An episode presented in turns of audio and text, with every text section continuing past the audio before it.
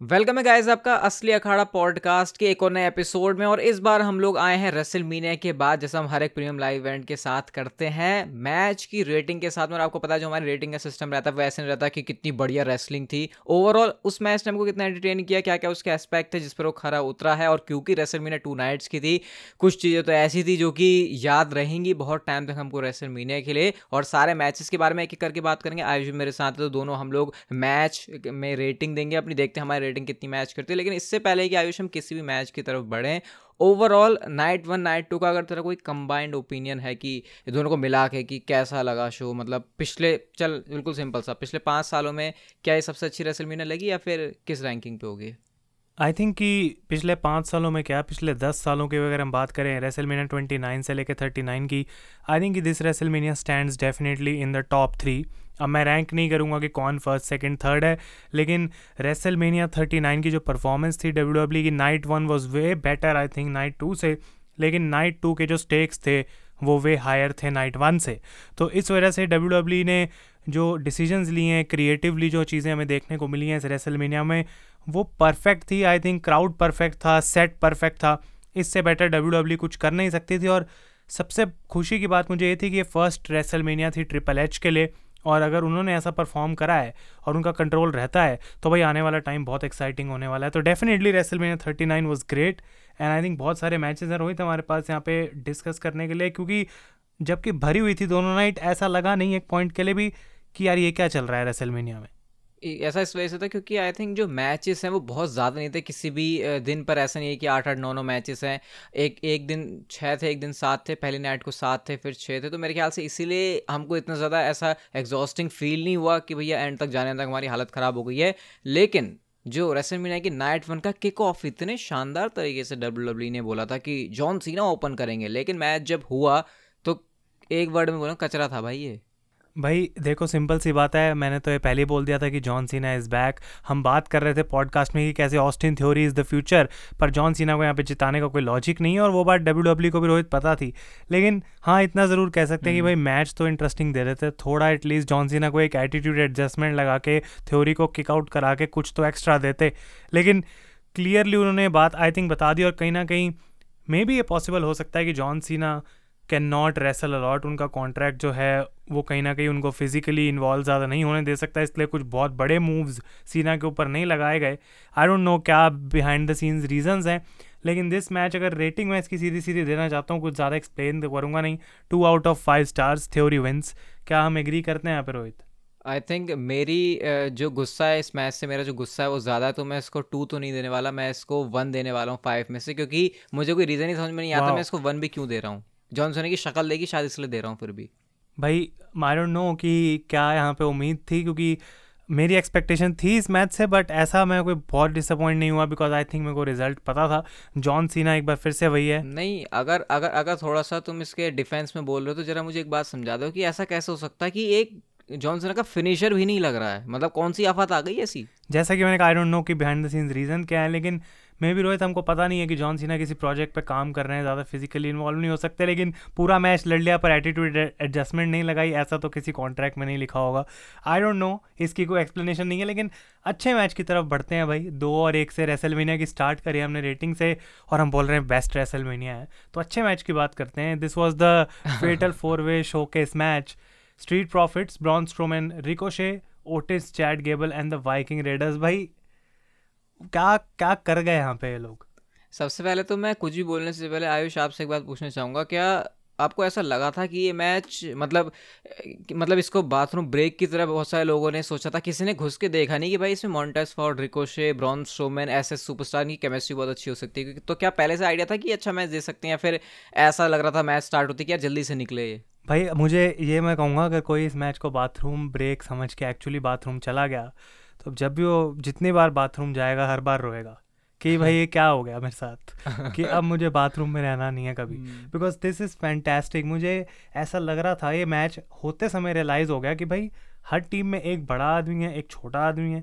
ये जिस तरीके से बन सकती है कोऑर्डिनेशन उसका अगर डब्ल्यू डब्ल्यू यूज़ कर ले तो कितना मज़ा आएगा। और एग्जैक्टली exactly उन्होंने वही चीज़ करी कि सारे जो बड़े सुपरस्टार हैं वो आमने सामने आए सारे फास्ट सुपरस्टार आमने सामने आए और फिर एक मोमेंट ऐसी दी हर सुपरस्टार के साथ कि छोटे और बड़े के बीच में भी कोई कॉम्बिनेशन दिखाया गया जो अनबिलीवेबल था। तो हम कहते हैं ना रेसल मीनिया को लोग मोमेंट्स के लिए ज़्यादा याद रखते हैं, चाहे मैच कैसा भी हो। दिस इज़ द मैच जो लोग याद रखेंगे और वापस जाके भी देखेंगे तो हमेशा मज़ा आएगा बिकॉज़ एंटरटेनमेंट था इसकी डेफिनेशन और आई डोंट नो रोहित, मैं बहुत एक्साइटेड हूँ जानने के लिए कि क्या रेटिंग रहेगी यहाँ पे? मैच तो देखो ये बहुत अच्छा था, इसने मुझे एंटरटेन भी बहुत ज़्यादा किया, लेकिन सिर्फ़ रेसलिंग के हिसाब से अगर इसको रेट किया जाए तो शायद रेटिंग थोड़ी मेरी ज़्यादा होती, लेकिन क्योंकि इसने ओवरऑल कैसा पैकेज दिया है, उस हिसाब से मैं इसको फोर पॉइंट टू फाइव रख सकता हूँ। मतलब मैं इसको बढ़ा के इसलिए रख रहा क्योंकि अगर मैं आने आने वाले मैच में किसी की रेटिंग ज़्यादा रख रहा हूँ तो फिर दोनों को इक्वल रखना मेरे लिए मुश्किल हो जाएगा। तो इसलिए मेरी जो रेटिंग है four point two five star रहेगी अगर इसके पीछे स्टोरी भी होती थोड़ी तो शायद मेरी रेटिंग और ज़्यादा होती, लेकिन हाँ जो था अच्छा था। कुछ क्रेडिट इनसे छीना नहीं जा सकता, जो भी सुपर थे। बाकी आयुष, आपकी क्या रेटिंग रहेगी फिर इसमें? भाई, मैं तो यहाँ पे पूरी डेव मेल्जर वाली वाइब ले रहा हूँ, फोर पॉइंट टू फाइव सुन के। लेकिन आई थिंक कि मैं इसको 4.5 स्टार दूँगा और सिर्फ़ 0.5 जो मैं काट रहा हूँ वो इस वजह से बिकॉज़ मेरे हिसाब से इस मैच के विनर्स गलत थे। आई डोंट थिंक कि स्ट्रीट प्रॉफिट्स को कोई ज़रूरत थी यहाँ पे विक्ट्री देने की और ये बहुत ज़्यादा मतलब हम कह सकते हैं कि मैं छोटी बात पकड़ रहा हूँ क्योंकि कोई अगर टीम और जीत भी जाती तो क्या ही फ़र्क पड़ जाता लोग कहते हैं। लेकिन मुझे लग रहा था शायद बाइकिंग रेडर्स को यहाँ पे मौका मिलना चाहिए, क्योंकि स्ट्रॉन्ग बहुत दिखाया गया, उनको इतने टाइम से पर कुछ करते नहीं है, उनके साथ Braun Strowman Ricochet Otis Chad Gable को भी मौका मिला है। स्ट्रीट प्रॉफिट्स को पहले कितनी बार मौका मिला है? But I think four point five stars इस मैच की एक्सपेक्टेशन कम थी, इससे बढ़ के उसने परफॉर्म करा, मज़ा आ गया देख के। बट एक बंदा जिससे एक्सपेक्टेशन किसी की कभी होती नहीं है, पर ये बंदे को भाई कैसे हम मान लें कि ये कब प्रिपेयर करके ऐसे मैच दे रहा है?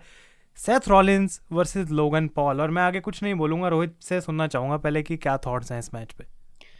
ये मैच भाई रेसलिंग कमाल की स्पोर्ट्स कमाल के एंटरटेनिंग स्टफ़ इसमें था। सेस रॉलिंस की वो जो हरकतें रहती हैं, वो भी थी इसमें के एस आई की इन्वॉल्वमेंट तो मतलब जिसके लिए डब्ल्यू डब्ल्यू e जानी जाती है, वो सब कुछ था इसमें। ड्रामा एक्शन कॉमेडी एरर सब कुछ इस इस मैच के अंदर डाला हुआ था। एक परफेक्ट मैच था रेसलमीनिया वाली स्टेज में। बहुत सारे लोगों ने पहले ये कंप्लेन किया था, यार, लोगन पॉल सेथ रॉलिंस ये क्या मैच कर रहे हैं? लोगन पॉल मतलब क्या ही? लेकिन हमेशा ज़रूरी नहीं कि सेथ रॉलिंस को मतलब ऑब्वियसली हमेशा हमेशा क्या, अभी तो रिसेंट टाइम में तो वो है ही नहीं चैंपियनशिप पिक्चर में, लेकिन बंदा इतना कमाल का भाई, इसको तुम कहीं पर भी रगड़ दो, वहाँ पर वो शाइन लेके आ जाएगा और सेथ रॉलिंस ने वही काम किया। लेकिन रेटिंग बताने से पहले मैं पूछूँगा कि वो जिस एक बंदे की बात हो रही थी, जो इस मैच के बारे में बात करने से पहले अभी आपने अप्रिशिएट किया, वो सेथ रॉलिंस को किया या फिर लोगन पॉल को किया?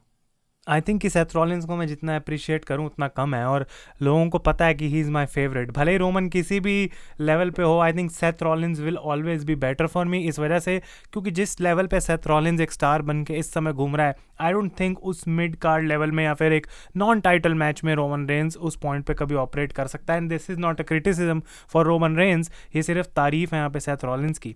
और जितनी लोगन पॉल की तारीफ़ करूँ भाई रोहित, उतनी भी कम है क्योंकि वो तो कोई उनको राइट ही नहीं है इतना अच्छा सेथ रॉलिंस के सामने आके मैच देना कोई बॉच ना करना। मतलब अगर I think Logan Paul coach बन जाए डब्ल्यू डब्ल्यू में तो ये जो विमेन टैग टीम मैच जिसकी हम बात करेंगे कुछ टाइम में उससे बेटर वो उनको सिखा सकते हैं कि बॉच कैसे नहीं करना है। आई थिंक लोग इनफ मेहनत नहीं करते हैं जो डब्ल्यू डब्ल्यू के एक्चुअल सुपरस्टार हैं अच्छे मैच देने के लिए। और फिर लोगन पॉल जैसे सेलिब्रिटीज़ आके अगर करते हैं तो ये बात डेफिनेटली क्लियर है कि वो बंदा डिज़र्व करता है भाई जहाँ पे वो है उसको किसी ने वो अपॉर्चुनिटी यूँ ही नहीं दे दी। और सेथ रॉलिंस की एंट्रेंस को यहाँ पे मैं मेंशन ना करूँ ऐसा हो नहीं सकता है one of the best entrances I think जिसमें कुछ फालतू का पायरो नहीं कोई कोई टर्मिनेटर नहीं था कोई उड़ता हुआ नहीं आ रहा था but this was still one of the greatest WrestleMania entrances और ना ही सिर्फ़ रोहित हमने इसको रेसलमीनिया में एक्सपीरियंस किया अब तो वही वीडियो ट्विटर पे भी वायरल हो गई है बैठक की कि हम्म। क्या एक ये वाइब बन गई है सेथ रॉलिंस का गाना कि कहीं पे भी बजना शुरू हो जाए ना, ऐसा लगता है नाचना शुरू कर दो बस। वो तो बात है ही और इस मैच ने भी बहुत अच्छा नचाया हमको। हमारे दिमाग में का, काफ़ी सारे जो सब तरीके के सेल्स हैं वो नाच रहे थे क्योंकि मेरी रेटिंग तो इसमें फाइव स्टार रहेगी पूरी। मुझे कोई रीज़न ही समझ में नहीं आता मैं इस मैच से कोई स्टार लूँ क्यों क्योंकि मेरे को सब कुछ दिखा यहाँ पे। स्टोरी पहले से चल रही थी सेथ रॉलिंस लोगन पॉल ने अच्छी केमिस्ट्री दिखाई। लोगन पॉल ने सेलिब्रिटी स्टेटस का जितना बढ़िया यूज़ हो सकता था वो पूरा किया है इसीलिए शायद डब्ल्यू डब्ल्यू उनको पूरा कॉन्ट्रैक्ट भी दिया है। आई थिंक रेटिंग हमारी सेम ही रहेगी यहाँ पे।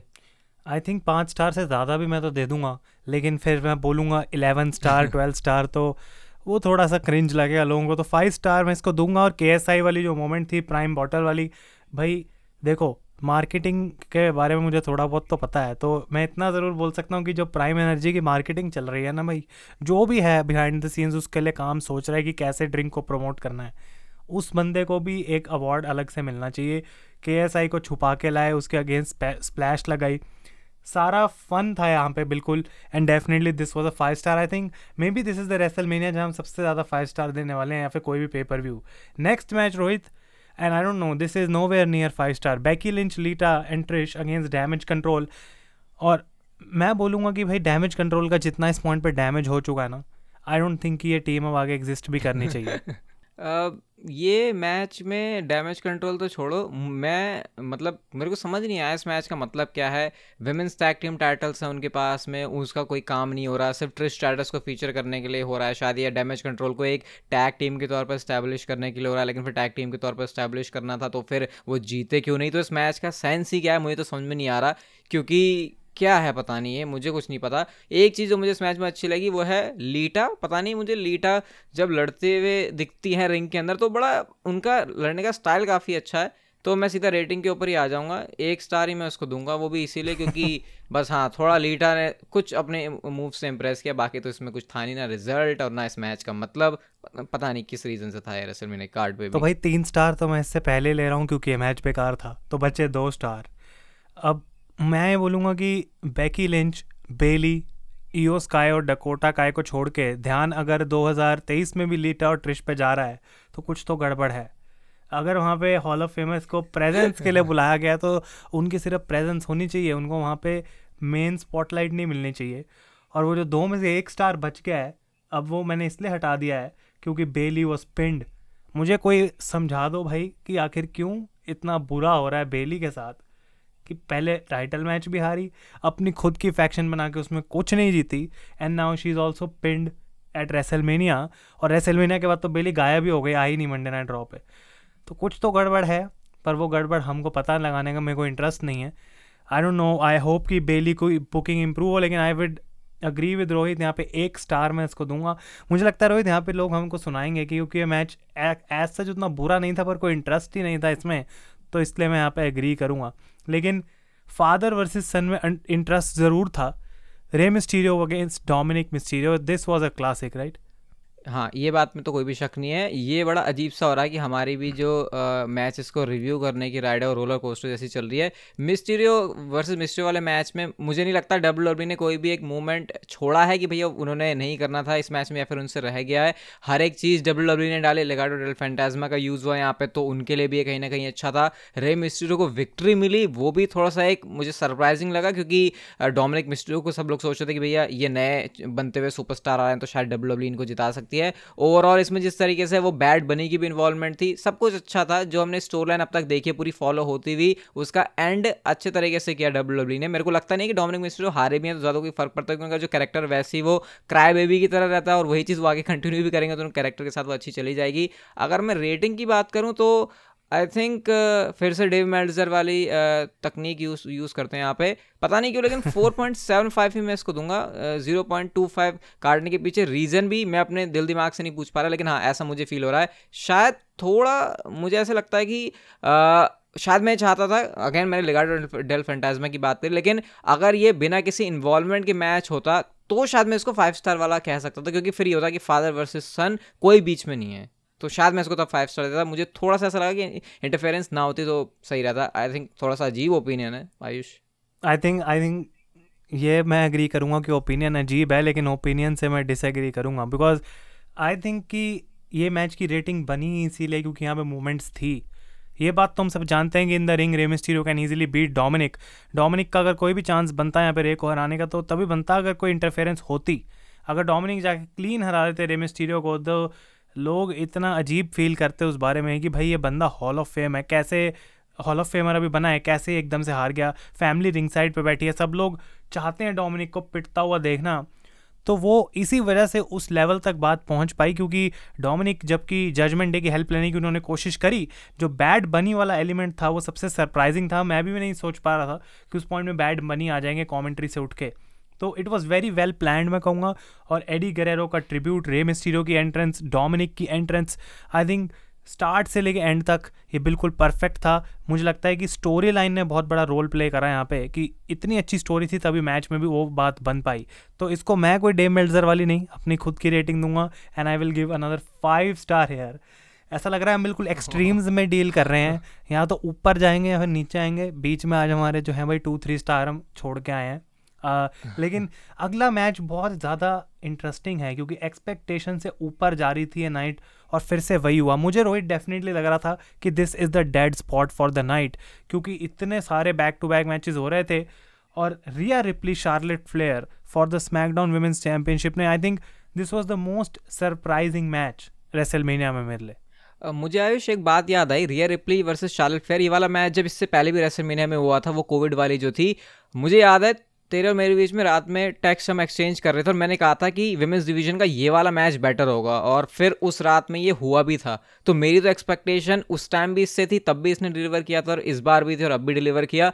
लिटरली वो जो मूवमेंट होता है ना, दोनों बंदियाँ रोने पर आ गई हैं कि भैया जीत क्यों नहीं रहे हम? कैसे पूरी जो लिमिट्स हैं उस तक लेके जा रही है रिया रिप्ली, शार्लेट को, शार्लेट रिया रिप्ली को। ऑब्वियसली ये जो मैच का रिज़ल्ट है, वो इस बार प्रिडिक्टेबल था, क्योंकि जब पहले शार्लेट फेयर जीत चुकी हैं और रिया रिप्ली अभी इतने मोमेंटम पर है तो कोई चांस ही नहीं बनता था कि रिया रिप्ली इस मैच में हार जाए। लेकिन मैंने एक्सपेक्ट किया था कि मैच अच्छा होगा और अच्छा भी था। अगर मैं इस मैच की रेटिंग पर आऊँ तो मैं इसको फोर पॉइंट फाइव स्टार दूँगा। विमेंस डिवीज़न पे कैसे काम होना चाहिए, ये सबको इस मैच से सीखना चाहिए।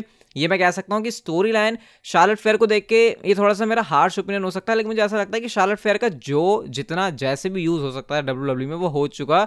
अब इसमें शार्लट फेयर की भी कोई गलती नहीं है कि वो क्या कर सकती हैं, वो अपने कपड़े चेंज कर सकती हैं, वो अपना हेयर स्टाइल चेंज कर सकती हैं, वो कोई कॉस्मेटिक सर्जरी करवा सकती हैं, यही चेंज रहेगा मुझे शार्लट फेयर में। बाकी तो लगता नहीं कि उनके कैरेक्टर में कोई चेंज होगा, वो अलग बात है। बट हाँ जैसा मैंने सोचा था, वैसा ही मैच था।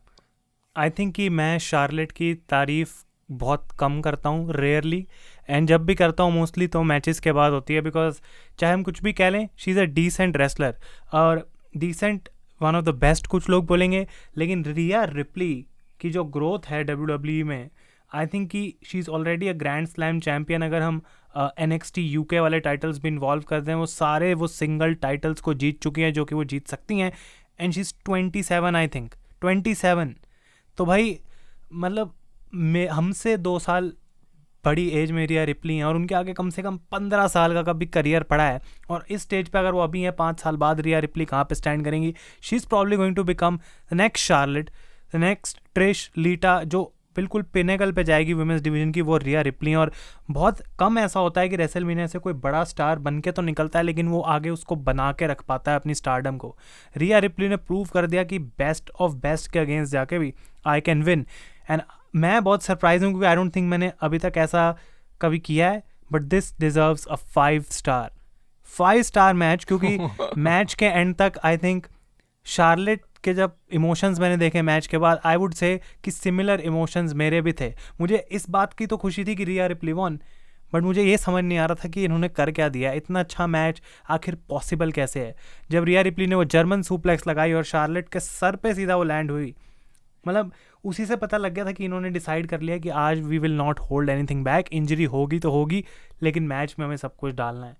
भाई ये मतलब रिकॉर्ड करके कहीं डालने के याद रख लो। आई डोंट नो इसके बाद कब कोई वुमेंस मैच को फाइव स्टार देगा but this deserves it and Rhea Ripley deserves it और अब हम इसने अपने रोलर कोस्टर को वापस नीचे लेके जाते हैं because next match is Pat McAfee versus the Miz इसके बारे में क्या कहना uh, ये तो मैं क्या ही बोलूँ इसके बारे में मतलब ठीक है पैट मैकफी इसको इसको मेरे ख्याल से आयुष हमको कुछ रेट भी नहीं करना चाहिए ये तो सिर्फ़ एक सेगमेंट की तरह मैं इसे काउंट करूँगा। और बीच में एक ब्रेक डालने के लिए सही होता है क्योंकि हमको प्रिपेयर होना था मेन इवेंट के लिए तो आई थिंक ठीक था मतलब ऐसा थोड़ा सा ना ब्रेक के लिए कि हाँ भैया एक नज़र अपने फ़ोन में डाल ली एक नज़र अपनी टीवी स्क्रीन पर डाल ली वैसा कुछ ये मैच था लेकिन आप पैट मैकफे आए थे वो थोड़ा देख के अच्छा लगा। बाकी रेटिंग तो क्या ही दें इसको मतलब कुछ मैच की तरह भी नहीं था क्योंकि अगर मैं डेव मेल्सर बन सकता हूँ यहाँ पे पॉइंट टू फाइव दे सकता हूँ बट वो थोड़ा ज़्यादा मतलब एरोगेंट लगेगा मेरी साइड से। आई डोंट थिंक यस इसको मैच की तरह कंसिडर भी किया जा सकता है। मेज होस्ट थे और वो होस्ट का जो दोस्त बना के मारा दैट वॉज़ फनी लेकिन मिज ने पैसे बहुत खर्च दिए भाई अपने सूट पे दोनों नाइट और स्नूप डॉग मुझे बहुत फन लगे एक्चुअली मुझे तो पता भी नहीं था रोहित कि Snoop Dogg is also the host I don't know किसी ने अनाउंस करा था या फिर नहीं बट मुझे कोई आइडिया नहीं था। स्नूप आई थिंक बहुत अच्छा उनका रोल था, उनके बारे में बात करेंगे अभी दोबारा। लेकिन इससे आगे बढ़ते हैं भाई, ठीक है, कोई रेटिंग नहीं है, इस पर भी अग्री कर लेते हैं। फिर ऊपर जाएगा हमारा रोलर कोस्टर यहाँ पे। Because the main event undisputed tag team champions the Usos against Sami Zayn and Kevin Owens अगर थोड़ा सा रोना निकला शार्लेट के मैच के बाद तो यहाँ भाई सारे आँसू बाहर आ गए। वॉट क्या मतलब भाई, कैसे कर पा रहे हैं इस लेवल पे परफॉर्म है लोग? मैं तो ये बोलना चाहूँगा कि मेरी ऑडियंस जो अच्छे जानती है, चाहे वो रेसल चैटर पर हो या फिर क्योंकि हम यहाँ पे डीप में ज़्यादा बात करते हैं पॉडकास्ट में तो मैं कभी भी टैग टीम मैचेस का फ़ैन नहीं रहा हूँ। जब भी टैग टीम मैचेस होते हैं तो बहुत मुश्किल ही ऐसा होता है कि मैं इम्प्रेस हो जाऊँ। इस चीज़ में मुझे लगता है कि ये यहाँ पर बहुत ज़्यादा हार्श जज हो जाता हूँ। लेकिन मैं ये कह सकता हूँ कि मैंने डब्ल्यू डब्ल्यू में लाइव जो भी टैग टीम मैच देखा है आज तक, ये मेरा बेस्ट मैच है। मैं ये तो नहीं कहूँगा कि हाँ इसमें रेसलिंग बहुत कमाल की हो गई, बाकी और मैच में भी बहुत ज़्यादा हुई है ए तो भाई चैंपियन ही है फैक्शन वाले मैचेस करने की या फिर टैग टीम मैचेस करने की। कई बार स्पॉट्स उनके खतरनाक भी हो जाते हैं, वो एक अलग चीज़ है। लेकिन मैं कह सकता हूँ कि ओवरऑल जैसे रेसलिंग को हम एस्पेक्ट्स में देखते हैं एस्पेक्ट क्या है उसका प्रो रेसलिंग में अलग अलग तरीके से उसको देखा जाता है, जैसे रेसलिंग अच्छी है ड्रामा एक्शन वही जो ओवरऑल पैकेज डब्ल्यू डिलीवर करती है, इसमें सब कुछ था और इस मैच में आइसिंग ऑन द टॉप वाली जो चीज़ थी, वो क्या था कि इसकी स्टोरी काफ़ी महीनों से चल रही थी और उसके बाद फॉल्स फिनिश जो हमको इस मैच में देखने को मिले डब्ल्यू डब्ल्यू ज़्यादा उसका यूज़ करती नहीं है, लेकिन जब करती है, बिल्कुल परफेक्ट जगह पर करती है। मैं तो लिटरली अपने रूम में बैठ के इसको देख रहा था उस समय तो मेरे को ऐसा लग रहा था कि अब ये क्या कर दिया इन्होंने रोमन रेंज कोडी रोड्स क्या भाई, दूसरे नाइट को होगा तो होगा। ये तो हमने ऐसी चीज़ देख ली जो कितने तो मतलब आयुष, क्या स्पॉट्स थे वो? जब हमें कई बार ऐसा लगा कि डबल स्प्लैश है, उसके बाद भी किकआउट हो रहा है और मतलब फॉल्स फिनिश की बारिश और मैं तो सीधा ही बोल दूँगा, भाई, ये मेरे को नाइट वन का सबसे बढ़िया मैच लगा और इसमें तो भाई हर किसी का ओपिनियन सेम ही होगा. अगेन फाइव स्टार से ऊपर बढ़ सकते हैं, लेकिन फाइव तक ही रहेंगे। तारीफ़ जितनी करूँ, कम रहेगी भाई इसकी। आई थिंक कि यहाँ पे जो सबसे बड़ा रोल प्ले हुआ है ना वो है स्टोरी का। अगर ये पूरे पाँच छः पूरे साल ऑलमोस्ट डब्ल्यू डब्ल्यू अगर ये ब्लड लाइन की स्टोरी नहीं चलाती, ये रेसल मेनिया इस तरीके से दोनों मेन इवेंट में ख़त्म नहीं हो पाती तो हम देख सकते हैं कि लॉन्ग टर्म स्टोरी टेलिंग हम मांगते तो हमेशा हैं, पर अब हमको मिली है तो उसकी हमें रिस्पेक्ट करनी चाहिए, उसको अप्रिशिएट करना चाहिए, क्योंकि Kevin Owens and Sami Zayn की जर्नी स्टार्ट हुई थी डब्ल्यू डब्ल्यू में आने की इनिशियली लॉस एंजलिस में, और अब वहीं पे वो उन टाइटल्स को रेज कर रहे हैं the main event the first time कि कोई टैग टीम मैच ने रेसलमेनिया को मेन इवेंट करा, ऐसा इससे पहले हुआ नहीं है। तो मतलब किस लेवल पे टैग टीम टाइटल्स चले गए इस पॉइंट पे, उसका कोई कंपैरिजन नहीं है। एंड आई थिंक ऊसोस की भी जितनी हम तारीफ़ करें, वो कम है क्योंकि लोग बोर हो चुके थे ऊसोस से। लेकिन ऊसोस की जो कॉन्ट्रीब्यूशन रही है पूरे ब्लड लाइन में, और साथ के साथ इन टाइटल्स की प्रेस्टीज बढ़ाने में I think tag team titles को जितनी ज़रूरत थी, अब उनकी रेपूटेशन इतनी आसानी से गिर नहीं सकती है। They have to be on top और मोमेंट्स इमोशंस रेसलिंग और किकआउट्स मतलब जो पॉसिबल हो सकता था कि भाई अब हार जाएँगे। वन डी पे सैमी जेन ने किकआउट कैसे कर दिया? अभी तक यकीन नहीं हो रहा उस उस सिचुएशन में कैसे हिलुआ किक्स पे किकआउट हो रहे हैं स्टनर्स पे किकआउट। तो आई थिंक फाइव स्टार तो गारंटीड है। लेकिन हमने शार्लेट वाले मैच को और, और मैचेस को फाइव स्टार दिया। I think this deserve something better अगर मैं बोलूँ सेवन टेन कुछ भी but this was a better match and that is why इसको अगर हम कुछ एक्स्ट्रा दे सकते हैं तो अपना मैच ऑफ़ द नाइट का अवार्ड है। I think this was the match of the night क्योंकि हर चेक बॉक्स जो है इसने टिक करा है एंड दिस डिजर्व्स और आई थिंक रोहित कि अब क्या ऐसा होगा कि ऊसोस को कोई ब्लेम करेगा या फिर टैग टीम टाइटल्स को कि अच्छा हुआ हार गए। लोग मतलब बहुत जेनुअनली इंटरेस्टेड हैं दोनों टीम को अप्रिशिएट कर रहे हैं। हाँ मुझे नहीं लगता कि मतलब मैं तो ये भी कहूँगा कि ऊसोस जैसे तूने कहा कि बोरिंग हो गए थे, मेरे ख्याल से बोरिंग वो नहीं थे। अगर वो ब्लड लाइन में ना होते, तब वो बोरिंग होते। लेकिन क्योंकि Sami Zayn and Kevin Owens का जीतना ज़्यादा बेटर डिसीज़न होता तो अगर जैसे ऊसोस अगर रिटेन कर लेते तो मैच कितना भी अच्छा होता क्योंकि रिज़ल्ट इसका अजीब सा निकल गया तो फिर फैंस इस मैच को उतना पसंद ना करते, उतना अप्रिशिएट ना करते। लेकिन क्योंकि रिज़ल्ट भी अच्छा था, वही है ना कि सारे तरीकों से, सारे एंगल से ये उस चीज़ पर खरा उतरा था। तो इसलिए मेरे हिसाब से बढ़िया हुआ है और जैसा अभी बोला आपने कि भैया जो प्रेस्टीज है, वो बढ़ गई है टैग टीम चैंपियनशिप की। ऑलरेडी वो बढ़ गई थी उस के आने के बाद से और बहुत ज़्यादा रेलिवेंट बन गए हैं अब इस समय टैग टीम डिवीज़न के अंदर ये टाइटल्स और लेकिन एक एक एक प्रॉब्लम है जिसको शायद हम आगे डिस्कस कर लेंगे कभी। लेकिन हाँ फिर भी ये बोलना चाहूँगा कि सैमियन केविन ओवन से भाई चैंपियनशिप अब कोई ले सकता है तो ये आपस में दोबारा लड़के ही कर सकते हैं, जिसमें माहिर है। आई थिंक डेफिनेटली और अभी कोई ज़रूरत नहीं है टाइटल चेंज की, किसी भी तरीके से दूर दूर तक ये दोनों बंदे इतना ऊपर ले जाएँगे टैग टीम टाइटल्स को, कि जब ये हारेंगे तो फिर नेक्स्ट टीम भी उतनी ही रेलिवेंट लगनी चाहिए जितने अभी ओवेंस और सैमी लग रहे हैं। आई डोंट नो कि फिर से ब्लड लाइन इन्वॉल्व होगी या फिर नहीं, लेकिन अगर ऐसा है तो मज़ा आएगा अब हम। आई डोंट नो हमारा रोलर कोस्टर कहाँ पे है, अभी तो बहुत ज़्यादा ऊपर है। क्रैश हो सकता है यहाँ पे बिकॉज़ द नेक्स्ट मैच हम सीधा नाइट टू पे जा रहे हैं और वहाँ का फ़र्स्ट मैच है ब्रॉक लेसनर वर्स ओमोस मतलब आई थिंक अगर ब्रॉक लेसनर का जो रॉ में सीन दिखाया वो रेसलमेनिया में दिखा के ब्रॉक का मैच ना भी रखते ना रेसलमेनिया में तो लोग ज़्यादा खुश हो जाते। बिकॉज़ ये जो मैच था ओमोस के साथ इसकी रोहित हमने अलग से पॉडकास्ट बना के भी पहले बेइज्जती करी थी। लेकिन लोग इसमें वेट कर रहे थे कि भाई ब्रॉक लेसनर एफ़ फाइव लगाएँगे एंड आई डोंट थिंक जब वो मोमेंट आई तो मैंने ज़रा सा भी इंटरेस्ट लिया उसमें। uh, मैं ये तो नहीं बोलूँगा कि इंटरेस्ट नहीं लिया क्योंकि देखो, मुझे पता था ब्रॉक लेसनर इजीली ओमोस को एफ़ लगा सकते हैं। मुझे पता था ब्रॉक लेसनर ओमोस को इजीली सुप्लेक्स भी लगा सकते हैं। लेकिन क्योंकि डब्ल्यू डब्ल्यू हमको जैसा दिखाती है, हमको उस तरीके से देखना पड़ता है और ऐसा नहीं कि हमको फोर्स किया जाता है, जैसे रे मिस्टर डोमिनिक मिस्ट्रो कितने टाइम से रे मिस्ट्रो मार नहीं रहे थे। अब क्या किसी भी रॉ में नहीं मार सकते थे रे मिस्ट्रो डोमिनिक को? बिल्कुल मार सकते थे। लेकिन क्योंकि डब्ल्यू डब्ल्यू ने बिल्ड उसको ऐसे किया था कि भाई महीने हो गए मिस्टर हाथ ही नहीं उठा रहे जब उठाया तो भाई सोशल मीडिया पर नंबर्स बढ़ गए थे। तो क्योंकि डब्ल्यू डब्ल्यू ने इसको दिखाया ऐसे था कि ब्रॉक क्या ओमोस को एफ़ मार सकते हैं? ब्रॉक क्या ओमोस को सुप्लेक्स मार सकते हैं। लेकिन जब वो चीज़ हुई रेसलमीनिया में तो उसमें इंटरेस्ट तो आया, लेकिन मैं अगेन कहूँगा भाई ब्रॉक लेसनर रेसलमीनिया स्टेज पर ऐसे बुक नहीं होता। Brock Lesnar greatest main event of all time में बुक होता है। ब्रॉक लेसनर यूनिवर्सल चैंपियनशिप के मैच में बुक होता है। डब्ल्यू डब्ल्यू चैंपियनशिप के मैच में बुक होता है। और अगर कोई ये कहेगा कि ब्रॉक को टाइटल मैचेस में ही डालते हैं तो भाई उसके पीछे रीज़न ये डब्ल्यू डब्ल्यू को उससे नंबर्स में फ़ायदा होता है।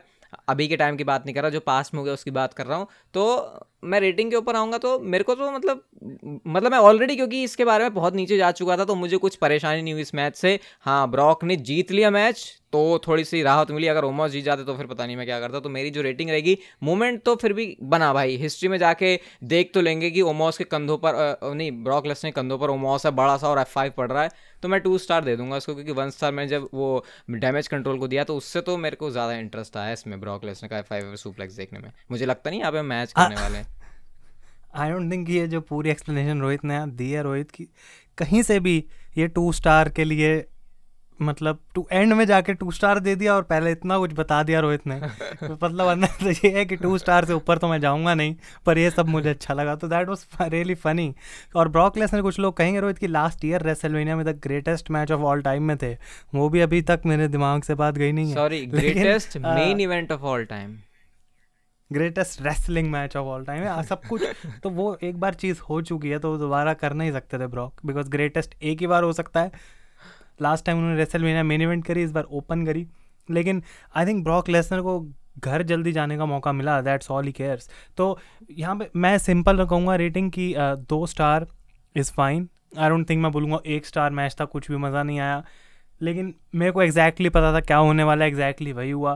तो हम आगे बढ़ेंगे और थोड़ा सा वापस हम दो स्टार पे आए थे लगता है और नीचे जाना पड़ेगा। Because the next match is the fatal four way women's show के सर रोहित मैं एक बात बोलूँगा कि नाइट वन पे मेंस वाला मैच देख के ना मुझे एक एक परसेंट यहाँ पे उम्मीद थी कि चलो वहाँ पे भी कुछ एक्सपेक्टेशन नहीं थी, यहाँ पे भी नहीं है पर मे बी क्या पता आज ये भी जो है इस मैच के अंदर कुछ अलग करें। And this was a disaster Ronda Rousey Shayna Baszler Shotzi Natalya Liv Morgan Raquel Rodriguez Sonya Deville and Chelsea Green मतलब मतलब क्या बोलूँ मैं, मैं इसके बारे में? मेरा क्रिटिसिज्म इस मैच के बारे में ये होगा कि मैंने शायद किसी भी अपने रेटिंग के एपिसोड में इसको किसी मैच को स्टार ऐसा नहीं जाऊँगा लेकिन मैं इसको ज़ीरो स्टार दूँगा क्योंकि मुझे देखना ही नहीं है मैच बस बात खत्म। अब तो देख लिया रोहित लेकिन आई थिंक कोई देखना चाहेगा नहीं दोबारा कभी इसको क्योंकि मुझे समझ नहीं आया कि जो एंडिंग थी इस मैच की इतनी फनी थी कि कोई नहीं है रिंग में। रोंडा राउसी आराम से पहले पाँच मिनट खड़े होकर इधर उधर देखा आराम से। फिर जाके आम बार लगाई और शॉर्ट जी ने फटाफट दो सेकंड में टैप आउट कर दिया। और ये मैच जीतने के बाद भी नंबर वन कंटेंडर का जो मैच था, वो रकेल रॉड्रिगेज और लिव मॉर्गन को मिल गया। तो फ़ायदा क्या हुआ इस मैच का? आई थिंक कि डेफिनेटली विंस मिकमैन ने भी ये मैच नहीं देखा था। और जब मंडे नाइट रॉ में विंस वापस आए तो उनको फ़र्क नहीं पड़ा कि ये मैच जीता कौन है। वो कह रहे राउंडर राउजी तो स्मैकडाउन पे है, हमें मैच रॉ में करना है। तो भाई, लिव मॉर्गन और रकेल रोड्रीगेज करेंगे। दिस वॉज़ अ डिज़ास्टर जैसा कि मैंने कहा ज़ीरो स्टार रोहित ने दिए हैं।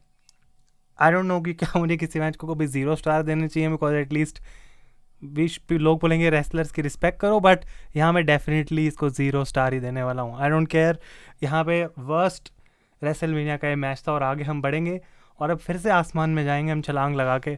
बिकॉज़ जिसके बारे में हम बात करने वाले हैं ये हमारा मूड अच्छा कर सकता है। Intercontinental championship match Sheamus Drew McIntyre and Gunther भाई ये बोलते हुए दर्द हो रहा है मुझे। और उस फीलिंग को सब, हर कोई समझ सकता है, क्योंकि जो चॉप्स की बारिश करते हैं, ये तीनों के तीनों सुपरस्टार एक दूसरे, तीसरे के ऊपर मतलब एक्सपेक्टेशन जैसी थी इस मैच ने डिलीवर किया बट मैं मतलब मेरे को ऐसा पता नहीं क्यों लगा कि जैसे, जैसी फीलिंग मुझे आनी चाहिए थी इस मैच से, उतनी नहीं आई है। अब अगेन मैं ऐसा क्रिटिसिज्म कर रहा हूँ तो अभी आयुष को लगेगा कि मेरी रेटिंग नीचे जाएगी, ऐसा नहीं है। रेटिंग तो मेरी इस मैच की अगर मैं बोलूँ तो मैं अगेन मतलब मैं, ये पॉइंट टू फाइव या सेवन फाइव पे इसलिए अटक जा रहा हूँ, क्योंकि मुझे ऐसा लग नहीं रहा कि पूरा भी देना चाहिए इसको क्योंकि जब मैंने फाइव स्टार सैमी को दिए हैं या फिर मैच ऑफ़ द नाइट भी उसको बोला बाकी मैच को भी दिए तो मैं इसको फोर पॉइंट सेवन फाइव करूँगा। मेरे ख्याल से इसमें टाइटल चेंज हो जाता तो थोड़ा सा शायद मज़ा आ जाता क्योंकि गुंथर को मतलब मैच ही बिल्कुल बढ़िया था। मुझे नहीं पता कि यहाँ से क्या ऐसी चीज़ थी जो कि इन तीनों सुपरस्टार ने नहीं करी लेकिन कुछ और भी हो सकता था क्योंकि तीनों सुपरस्टार भाई बहुत कमाल के हैं। Four point seven five star भी कोई कम रेटिंग है बहुत अच्छी रेटिंग है ये। आ, लेकिन टाइटल चेंज होता तो शायद मुझे ऐसा लगता है कि सही था क्योंकि गुंथर को इवेंचुअली चैंपियनशिप तो हारनी है। तो मेरे ख्याल से रेसलमेनिया की स्टेज में वो एक बहुत अच्छी चीज़ हो जाती है कि वो इतने बड़े मैच में हार रहे हैं क्योंकि शेमस और ड्रू मैकेंटायर भी तगड़े कंपेटिटर हैं तगड़े रेसलर हैं। तो शायद शेमस को जिता के अच्छा डिसीज़न हो सकता था। पता नहीं यहाँ पर हम लोग अग्री करेंगे या फिर नहीं। आई थिंक मैं बोलूँगा कि मेरी जो बुक जो प्रिडिक्शन थी वो एक आ, मैंने बोल्ड प्रिडिक्शन करी थी इस मैच में कि शेमस शुड विन सिर्फ़ इसलिए कि अगर डब्ल्यू डब्ल्यू हमको मोमेंट देना चाहती है लेकिन क्योंकि वो कभी वो टाइटल जीते नहीं है पर मैंने साथ के साथ ये भी बोला था कि अगर गुंथर जीतते हैं, मुझे कोई प्रॉब्लम नहीं है। और रोहित, मैं एक्सप्लेन करता हूँ क्यों? क्योंकि Gunther is kind of a Roman Reigns in the mid card और सबसे बड़ा डिफरेंस यहाँ पे ये है कि रोमन रेंस के साथ ऊसोज हैं और सब कुछ है। गुंथर के पास इम्पीरियम है, पर कितनी बार हमने देखा है कि गुंथर को इम्पीरियम की ज़रूरत पड़ती है अपने मैचेस जीतने के लिए। आई थिंक वो सबसे बड़ा डिफरेंस है यहाँ पे। और इससे ये प्रूव होता है कि ये बंदे के पास जबकि हैं दो तीन लोग जो इसकी हेल्प कर सकते हैं but he can still survive on by himself और जो स्मार्ट तरीके से उन्होंने एंडिंग करी, एक ही टाइम पर दोनों को एलिमिनेट करके आई थिंक मुझे कोई इशू नहीं है। I would give this match a five star और कोई डाउट नहीं है मेरे दिमाग में इस मैच को देखने के बाद कि फाइव स्टार नहीं हो सकता। बिकॉज़ टाइटल चेंज मेरी प्रडिक्शन ज़रूर थी बट मेरे को रिज़ल्ट से कोई इशू नहीं आई थिंक शेमस अगर टाइटल जीतते तो वो एज अ रेसलमेनिया मोमेंट एक बहुत बड़ी बात होती। बट अगर हम इंटर कॉन्टिनेंटल चैंपियनशिप की बात करें उस प्रेस्टीज की बात करें तो वो I don't think Sheamus continue कर पाते जिस लेवल पर अभी गुंथर इसको लेके चले गए हैं। क्योंकि शेमस और मैकिन के मैचेस हमने पहले भी देखे हैं। आई डोंट थिंक अगर गुंथर उसमें इन्वॉल्व ना हो तो इस मैच को हम फाइव स्टार बोल पाते। तो आई थिंक गुंथर की वजह से ये चीज़ पॉसिबल हो पाई है। That is why I think इसको हमें फाइव स्टार देना चाहिए। और next match Rohit Raw women's championship के लिए था, बियांका बिलेयर वर्सेस आस्का। मतलब मेरे को ना समझ नहीं आ रहा है कि क्यों आखिर बियांका बिलेयर टाइटल नहीं हार रही हैं। वाई इसके पीछे एक्सप्लेनेशन अगर कुछ बनाया जाए तो वो यही है कि क्योंकि आस्का को जिता के भी कुछ नई चीज़ नहीं हो जाती, भले ही आज आस्का का जो कैरेक्टर है वो चेंज हो गया, लेकिन उनको चैंपियनशिप दे के भी क्या? और अभी भी मुझे ये बात पता चली मतलब अभी मैं देख रहा था कि लास्ट फाइव रेसलमीनिया या फिर जितनी भी रेसलमीनिया में आस्का ने कम्पीट किया है, सारे रेसलमीनिया के मैचेस आस्का ने हारे हुए हैं। और आस्का की स्ट्रीक चल रही थी एक टाइम पे जब वो लगातार चैंपियन सॉरी लगातार वो विनिंग स्ट्रीक पर थी। तो ये बड़ा अजीब है जानना कि आस्का ने एक भी मैच नहीं था अभी तक रेसलमीनिया में, और का प्लेयर इसीलिए जीत रही है क्योंकि भाई मुझे लगता है बियांका प्लेयर को अपोनेंट ही गलत मिला आज का। कुछ अच्छी यहाँ पर राइवलरी कुछ बिल्ड नहीं थी तो बियांका प्लेयर को उनको लगा कि चलो ठीक है यार रॉ वुमेन चैंपियनशिप का मैच डाल देते हैं टरका के इसमें चैंपियनशिप रिटेन करवा देंगे। अगर रेटिंग की मैं बात करूँ तो मैच ये मतलब काफ़ी स्लोपी सा था बड़े स्लो पेस पर था सबमिशन मतलब बस आखिरी का वो जो है ना वो जो आ, काउंटर किया था बियांका ब्लेयर ने वो के में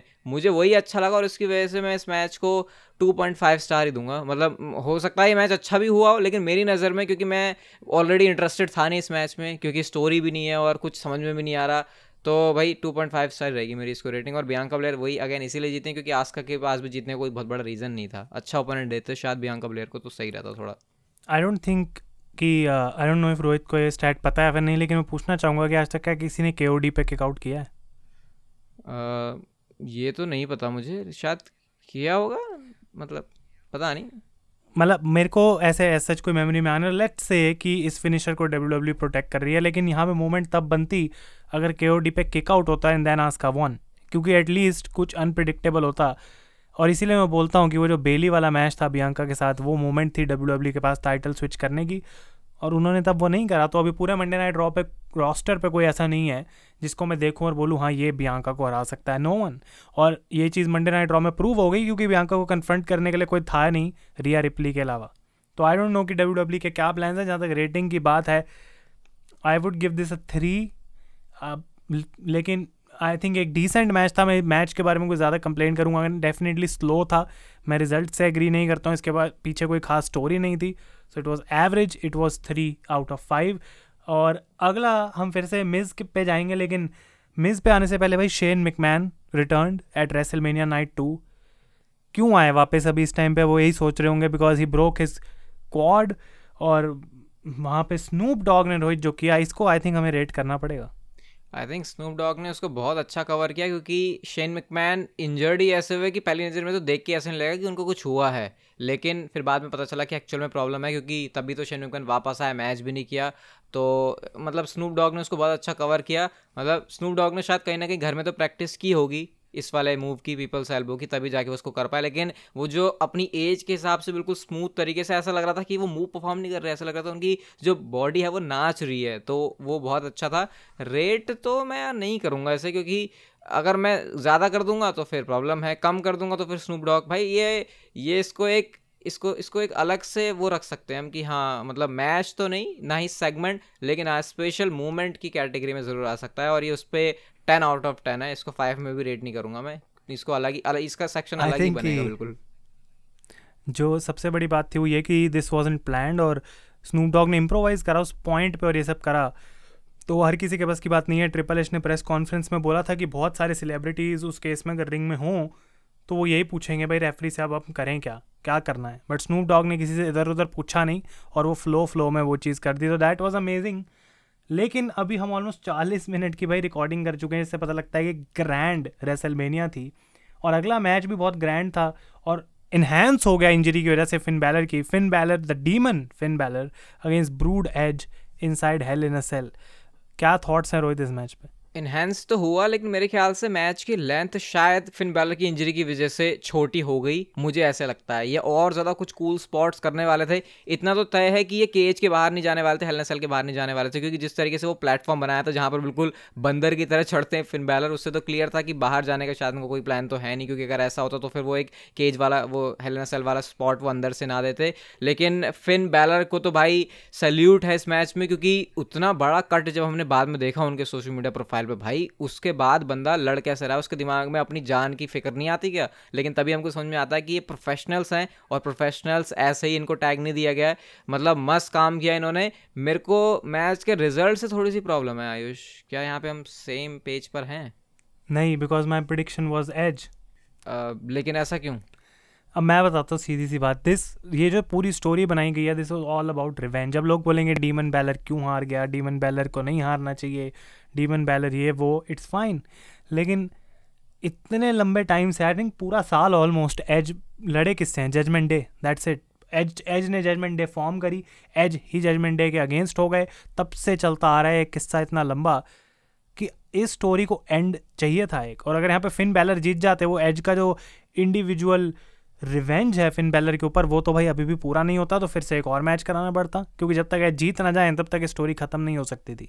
I think story line perspective से देखा जाए तो एज का जीतना यहाँ पे लॉजिकल था मेरे हिसाब से और मैच की लेंथ अगर कम हुई भी, जितनी भी लेंथ थी इस मैच की, इसने भाई कमाल कर दिया। आई थिंक फिन बैलर एक ऐसा सुपरस्टार है जो एक और बहुत अंडर रेटेड स्टार है। आई डोंट नो कि क्यों उनका डीमन गेमिक और यूज़ नहीं करा जाता है।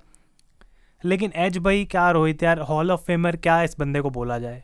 ये तो ऐसा लग रहा है कि एज most... एज अपनी रिटायरमेंट के पास आ गए हैं फिर भी वो ऐसे ऐसे मैचेस में इन्वॉल्व होना चाहते हैं तो ये तो भाई बात समझ के बाहर है। इससे पता चलता है कि वो जैसे बच्चा नहीं होता जिसको खिलौनों के साथ खेलना पसंद है वैसे ही एज वो सुपरस्टार है जिसको रिंग के अंदर सुपरस्टार्स के साथ रेसलर्स के साथ खेल खेलना पसंद है। और ये बात तो सही है कि लॉजिकली देखा जाए तो एज को स्टोरी लाइन के हिसाब से जिता दिया लेकिन सवाल मेरा यहाँ पर ये रहेगा कि वो डीमन फिन बैल की कॉस्ट पर आया है। तो ये तो बात यार इसको तो मुझे लगता नहीं कि जस्टिफाई किया जा सकता है। आई थिंक इसको जस्टिफाई तभी कर दिया गया था जब रोमन रेंज ने डीवन बैलर को हराया था क्योंकि वो अनडिफीटेड वाला स्पॉट अब है नहीं तो वो फिर से हार सकता है। इफ़ ही वॉज़ अनडिफीटेड तो मैं कह सकता था कि यहाँ भाई एज क्या वो सुपरस्टार है जो कि डीमन बैलर को हरा रहा है। बट मोर देन यहाँ पे डीमन बैलर को हराने, ना हराने के लिए बस मैच का यहाँ पे इमेज और एक ऐसा डीमन वर्सेस ब्रूड बनाने के लिए बैलर का वो गेमिक वापस लाया गया था रेसल मेनिया थी, इसलिए लाया गया था। And I think Finn Balor इस चीज़ के लिए पर्सनली बहुत खुश होंगे क्योंकि एटलीस्ट उनको अपना ये गिमिक काफ़ी टाइम बाद वापस लाने का मौका मिला है। एंड आई थिंक ये क्लोजर है दोनों बंदों के लिए। अब एज अपनी फ्यूड करेंगे और जजमेंट डे का फ्यूचर क्या होगा वो भी देखना इंटरेस्टिंग रहेगा। पर रोहित रेटिंग इस मैच की क्या रहेगी?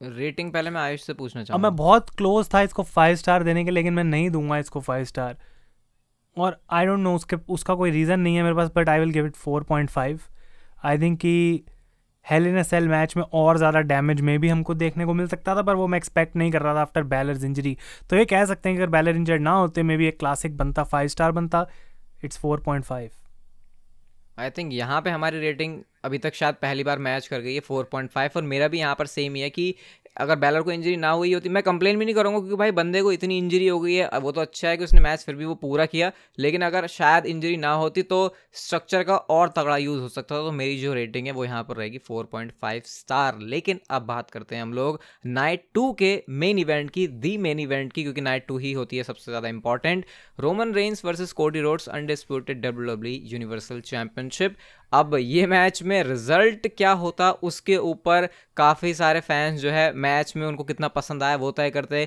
कोडी रोड्स को चाहने वाले बहुत सारे थे रोमन रेंज को चाहने वाले काफ़ी सारे थे, लेकिन रोमन रेंज ने भाई यहाँ पर भी प्रूव कर दिया कि वो ट्राइबल चीफ है, वो किंग है, वही अपना जो राज है वो करने वाला है, आने वाले और महीनों में भी या फिर हो सकता है एक साल में भी, क्योंकि चैंपियनशिप रिटेन हो गई।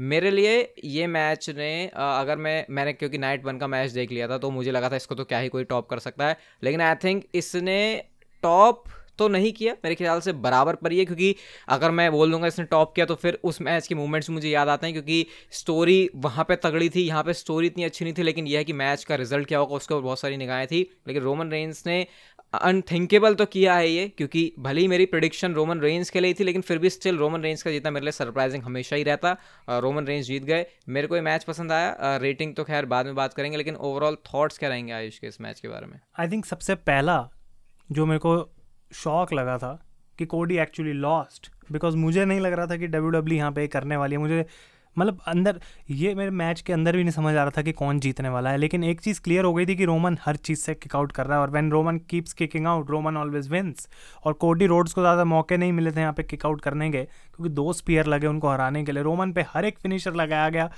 In fact Kevin Owen Sami Zayn ने अपना फिनिशर लगा दिया still the tribal chief kicked out तो डब्ल्यू डब्ल्यू ने मैच के बीच में ये बात तो क्लियर कर दी थी कि भाई कि कोडी रोड्स के पास में भी सैमी जेन और केविन ओवेंस हैं, लेकिन उतने अलग अलग तरीके नहीं हैं कि वो रोमन रेंस को यहाँ पे हरा पाएँ किसी भी तरीके से।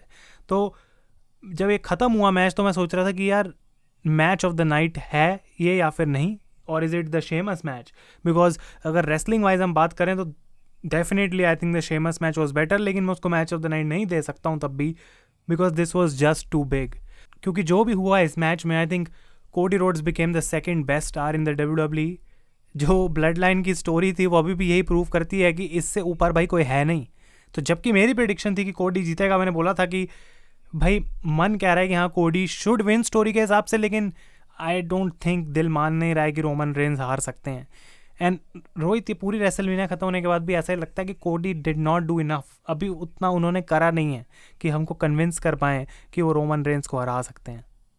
आई थिंक यहाँ से अब क्लियर एक चीज़ वही पता समझ में आ रही है जो कि मैंने अपने वीडियो में भी बोली कि रोमन रेंस जीते हैं तो फिर मुझे तो ऐसे लगता है कि भैया वो इस साल तक भी चैंपियन रहेंगे अगली रेसल में तक भी चैंपियन रहेंगे। और कोडी रोड्स दोबारा से को, कोशिश करेंगे वो लैडर चढ़ने की जो कि उन्होंने बाकी दूसरे इंडी के इंडी शोज़ के अंदर किया है। और जब वो कोडी लैडर चढ़ेंगे तो उसके बाद शायद फिर से उनको एक मौका मिल सकता है। शायद ये अभी से डब्ल्यू डब्ल्यू ने वो जो स्टोरी लाइन है उसकी शुरुआत कर दी है कि कोडी रोड्स फिर से अब कोशिश करेंगे मेहनत करेंगे और उसके बाद टॉप पर जाएँगे। क्योंकि जिस तरीके से ब्रॉक ने भी धोया है कोडी को ये पता लग रहा है कि डब्ल्यू डब्ल्यू ने बिल्कुल गिराने की कोशिश की है या दिखाया है एटलीस्ट टेलीविज़न के ऊपर कि कोडी बिल्कुल नीचे गिर गया और वहाँ से फिर वो राइज करेगा। एंड देन क्या पता फिर वो अपने उस मोमेंट पर आए जो कि उनको रेसल में थर्टी नाइन में नहीं मिला। uh, मेरे ख्याल से डिसीज़न सही है डब्ल्यू का गलत नहीं क्योंकि अब रोमन रेंज को देख के लिटरली ऐसी फीलिंग आती है कि गॉड लेवल भी नहीं गॉड के ऊपर भी अगर कुछ है तो वहाँ पहुँच गए हैं रोमन और मेरी जो रेटिंग है वो फाइव आउट ऑफ़ फाइव रहेगी इसमें से तो कोई भी शक नहीं है। आई थिंक कि लोग बहुत ज़्यादा सोशल मीडिया पे स्पेशली गुस्सा थे। और लोग बोल रहे थे डब्ल्यू डब्ल्यू के बारे में ट्वीट कर रहे थे कि आखिर क्यों कोडी रोड्स नहीं जीता? क्यों अगर तुम्हारे पास कोई और बंदा है, कोई और बंदा है तो आई थिंक उसका हम एक ही जवाब कह सकते हैं कि अगर कोडी एक मैच हारा है इसका मतलब ये नहीं है कि कोडी बाद में जाके रोमन को नहीं हरा सकता। जैसे कि रोहित ने पॉइंट करा कि वो जो स्टोरी है ना, अभी कोडी की शुरू हुई है। कोडी ने ज़रूर अपने उसमें प्रोमोज में बोला कि I want to end the story and the story story end होगी लेकिन अभी नहीं।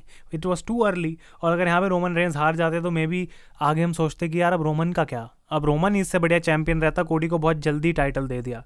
तो आई थिंक डब्ल्यू डब्ल्यू वो रिस्क नहीं लेना चाहती थी। आई डोंट नो कि डब्ल्यू डब्ल्यू बिकने की वजह से रोमन रेंस का वो डिसीज़न था आई डोंट नो लेकिन कहीं ना कहीं स्टोर लाइन में this was the right decision इससे मैं एग्री करता हूँ, क्योंकि मैच देखने के बाद भी मुझे ऐसा लगा नहीं था कि कोडी शुड हैव वन कि कोडी डिजर्व करता था वो चैंपियनशिप्स को हैंडल करने की। और अगर हम ये बोलेंगे हमेशा रोमन चीटिंग से जीतता है तो मैं उनके लिए एक बात ये बोलना चाहूँगा कि भाई केविन ओवेंस और सैमी जेन ने अपना फिनिशर लगाया रोमन पे and he still kicked out तो हम यहाँ पे ये नहीं कह सकते हैं कि कोडी सब कुछ क्लीन किया तो कोडी क्यों नहीं जीता? रोमन हमेशा चीटिंग से जीतता है नहीं Roman wins by cheating he is the tribal chief you still have to acknowledge और अब वो फेस नहीं, वो हील हैं तो वो उनके कैरेक्टर को और एनहेंस ही करती है। अगर हम लोग गुस्सा हो रहे हैं बात देख के कैसे रोमन जीता है। बिकॉज़ दैट्स हु इज़ और रेटिंग की जहाँ तक बात है obviously five out of five I think कि इट वॉज़ टू बिग जैसा कि मैं कह रहा हूँ, और उस पर डब्ल्यू डब्ल्यू ने डिलीवर करा। डिसीज़न बिल्कुल सही था। रोने वाले रो रहे हैं, लेकिन I think this is the best WrestleMania जो कि हमने पिछले तीन चार पाँच सालों में देखी। I don't remember any WrestleMania जहाँ दोनों नाइट्स ऑलमोस्ट मतलब हम कह सकते हैं कि ऑन स्पॉट थी। एक या दो मैच इधर उधर थे लेकिन डब्ल्यू डब्ल्यू ने यहाँ पे काफ़ी अच्छा काम करा है। तो रोहित आई थिंक कि वन ऑफ़ द लॉन्गेस्ट ये जो हमने एपिसोड्स बना दिया है रेसल महीनिया पे बनने वाला था ऑलमोस्ट एक घंटे का। लेकिन आई होप कि लोगों को ये पसंद आया होगा और लोगों को पसंद भी आएगा और ये होना भी चाहिए था क्योंकि रेसलमेनिया टू नाइट्स की थी और हमने इसको बहुत इन्जॉय किया। पहली बार ऐसा लगा कि यार पक नहीं रहे क्योंकि डब्ल्यू डब्ल्यू ने कार्ड भी छोटा रखा था और काफ़ी बैलेंस था। अब क्योंकि रेसलमेनिया खत्म हुई है तो रेसलमेनिया का जो रेटिंग वाला एपिसोड है, वो भी आ गया। ऑलरेडी आयुष और मैंने इस पॉडकास्ट से पहले डिस्कस किया नेक्स्ट एपिसोड के लिए। तो भाई, उसके लिए आप लोग बिल्कुल चिपके रहना। हमारे सारे प्लेटफॉर्म पर चाहे वो जियो सावन हो गाना हो स्पॉटीफाई स्पॉटीफाई पर रेटिंग ज़रूर कर देना, उससे हमको हेल्प मिलती है। और हम मिलेंगे आपसे असली अखाड़ा के नेक्स्ट एपिसोड में। तब तक के लिए good bye and take care